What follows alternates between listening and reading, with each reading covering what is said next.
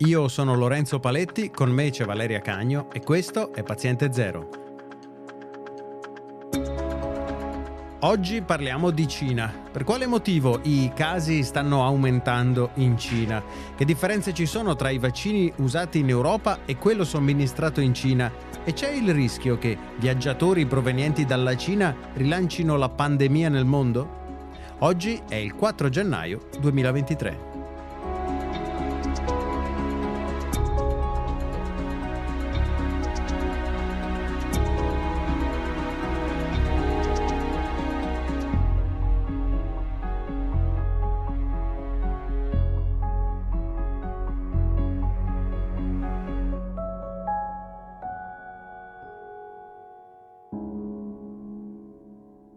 Ciao Valeria. Ciao.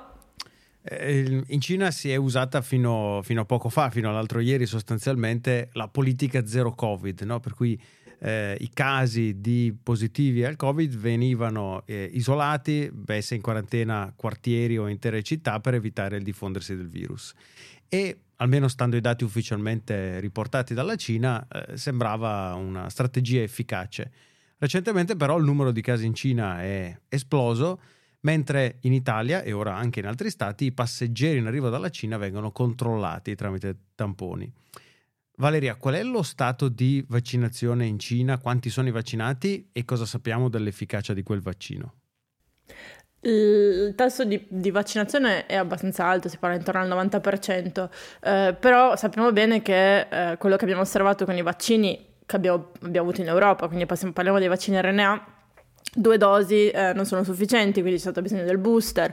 Eh, attualmente sono, vengono somministrate quarte, quinte dosi. Eh, sulla Cina è meno chiaro il numero di dosi che è stato somministrato alla popolazione, quindi in alcuni casi si parla di, um, di doppia dose, in alcuni, in alcuni, casi c'è il booster e soprattutto è stata utilizzata una strategia di vaccinazione diversa, per cui um, nonostante la popolazione diciamo così giovane abbia un buon tasso di, di, di vaccinazione, gli anziani e quelli più a rischio sono tra quelli meno protetti, quindi um, un ragionamento diciamo così inverso a quello che è stato utilizzato in Europa. Il vaccino che è stato principalmente usato in Cina e che è stato utilizzato in realtà anche in uh, grosse altre parti del mondo perché eh, vaccini cinesi sono poi stati distribuiti eh, in molti paesi tra Sud America, Sud-Est asiatico, è un vaccino che si chiama Coronavac tra i vari disponibili, quindi quello più dis- somministrato è questo Coronavac eh, prodotto dall'azienda Sinovac che è un vaccino eh, che si basa su una tecnologia diversa diversa che quella del virus inattivato. I dati di um, efficacia di questo vaccino all'inizio, cioè eh, quando circolavano le vecchie varianti, erano in realtà abbastanza buoni, ma induceva già una quantità di anticorpi eh, neutralizzanti inferiore rispetto ai vaccini RNA. Eh, le cose sono poi cambiate con Omicron in cui si è visto che ehm, il vaccino ha perso efficacia. Ci sono stati degli studi pubblicati in cui dicevano eh, questo vaccino non protegge per niente contro Omicron, ma poi i dati di eh, efficacia reale mostrano che c'è ancora un, una protezione parziale, ma parliamo di eh, comunque una protezione inferiore a quella che vengono, viene data dai vaccini RNA. E attualmente, eh, per quanto eh, Sinovac, quindi l'azienda che produce questo vaccino, eh, aveva proposto di fare studi aggiornati alla variante di Omicron, quindi con un virus inattivato corrispondente alle varianti di Omicron circolanti, non, che io sappia non è ancora stato immesso in commercio quello adattato a, a Omicron. E questa differenza in efficacia come si spiega, proprio dovuta alla, al sistema con cui è creato il vaccino, come dicevi tu, virus inattivato? Sì, parliamo completamente, parliamo proprio di, di due tecnologie diverse, quindi il vaccino RNA fa sì che le nostre cellule producano la proteina spike eh, e sappiamo che viene prodotta una buona quantità di, di proteina spike, quindi vengono prodotti molti anticorpi, eh, cioè più, più, è presente l- l'agente estraneo, quindi in questo caso la proteina spike, eh, più il nostro sistema immunitario reagirà. Poi ci sono un sacco di altre variabili, ma semplifichiamola così per oggi. Um, nel caso del vaccino inattivato, quello che viene dato invece è proprio un virus cresciuto in laboratorio e poi eh, inattivato attivato chimicamente. Um, questo uh, vuol dire che c'è tutto il virus, ma che questo virus non è capace di replicare, e di conseguenza poi ovviamente la quantità non, è più, non c'è più una amplificazione da parte del nostro corpo, mettiamola così. Uh, ma quello che all'inizio gli studi mostravano era che um, per come è fatto il vaccino induceva un po' meno anticorpi, questo poi è stato dimostrato dagli studi successivi, anche per ragioni fisiche del virus, cioè nel vaccino RNA, ehm, diciamo così, la proteina spike è modificata per essere in una conformazione stabile e per far sì che eh, produciamo anticorpi che leghino questa, la proteina spike del virus quando è in una conformazione chiusa. E quindi il virus non è in grado di attaccarsi alle cellule, cioè diciamo che la blocca in una, in una forma più, eh, più, indietro nella fase di infezione. Invece il vaccino cinese, quindi questa inattivazione del virus, faceva sì che eh, l'immunogeno, il vaccino, avesse il virus, la proteina, la proteina, spike del virus in una conformazione che era in parte chiusa come quella RNA, in parte aperta, quindi più vicina alla fase di infezione. Questo fa sì che gli anticorpi potrebbero non essere completamente neutralizzanti ed è in parte quello che è stato visto. Ora, comunque parliamo di un vaccino che ha passato i trial clinici, che è stato approvato da eh, programmi eh, di, di, per la somministrazione in un sacco di paesi nel mondo, eh, come dicevo prima, Sud America, Filippine, Sud-est asiatico, eh, e eh, che quindi non stiamo parlando ovviamente di un vaccino che non funziona, ma che comunque ha delle caratteristiche inferiori rispetto ai vaccini che eh, abbiamo utilizzato in Europa. E correggimi se sbaglio, ma grande numero di infetti significa maggiore probabilità che si sviluppino nuove varianti, che il virus muti, giusto?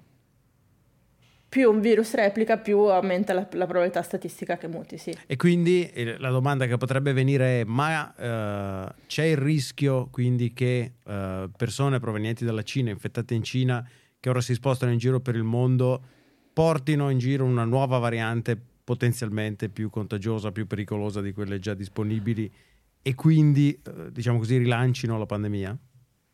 Allora, qui ci sono una serie di, di considerazioni da fare. Allora, Ehm, ricordiamoci che il virus, sta, cioè il Covid-19 sta attualmente circolando in tutto il mondo, eh, che non vediamo eh, tanti diciamo così, effetti gravi, nonostante comunque il numero di morti sia alto in tutto il mondo, ehm, perché siamo vaccinati, perché siamo protetti, ma il virus sta circolando e sta replicando in Europa, in America, eh, negli Stati Uniti e, e, anche in Cina.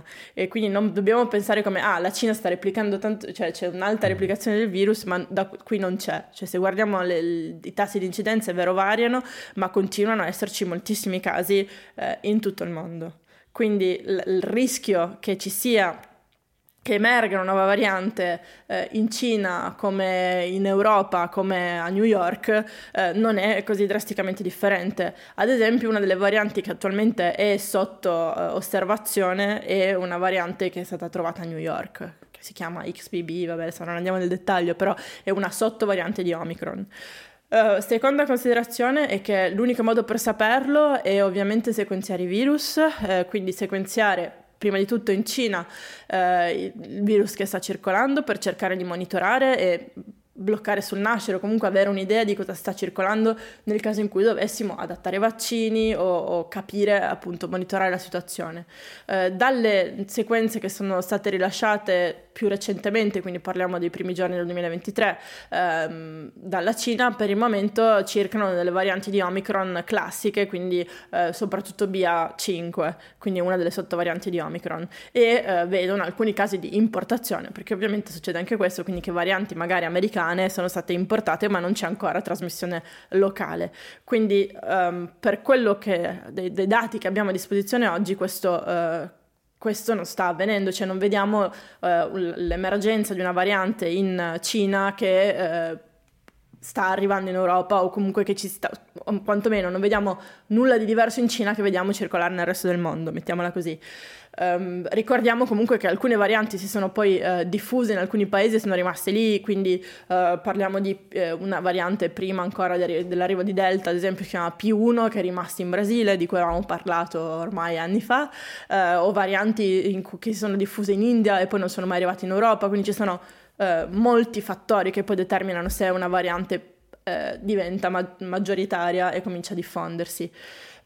In generale, quindi diciamo che questo rischio al momento non, non, si vede e che la circolazione in Cina è data soprattutto dal fatto che c'è un'immunità della popolazione che è diversa da quella che ad esempio abbiamo in Europa, cioè in Europa c'è sì un, un alto tasso di, um, di, vaccinazione, ma c'è anche un alto tasso di persone che si sono infettate, quindi che hanno un'immunità ibrida, uh, in parte data dalla vaccinazione, in parte data dall'infezione, e quindi siamo tutti un po' più protetti. In Cina c'è soltanto un'immunità per la maggior parte della popolazione data dalla vaccinazione. E sappiamo che la vaccinazione come vale per i vaccini RNA vale anche per il vaccino cinese, eh, protegge dai sintomi severi, eh, ma protegge meno efficacemente dall'infezione, quindi è anche normale che queste persone, eh, ora che non c'è più la politica zero Covid, si infettino e ci vorrà del tempo perché arrivino al tasso di protezione crociata eh, tra infezione e vaccinazione che abbiamo in Europa, quindi sono destinati a salire questi casi, ma eh, non, questo non vuol dire che la pandemia riparta um, mom- riparta, cioè la pandemia è ancora in atto, ma che il, cioè, inizi una nuova ondata mm. che origina dalla Cina, mettiamola così. Grazie mille Valeria. Grazie a te.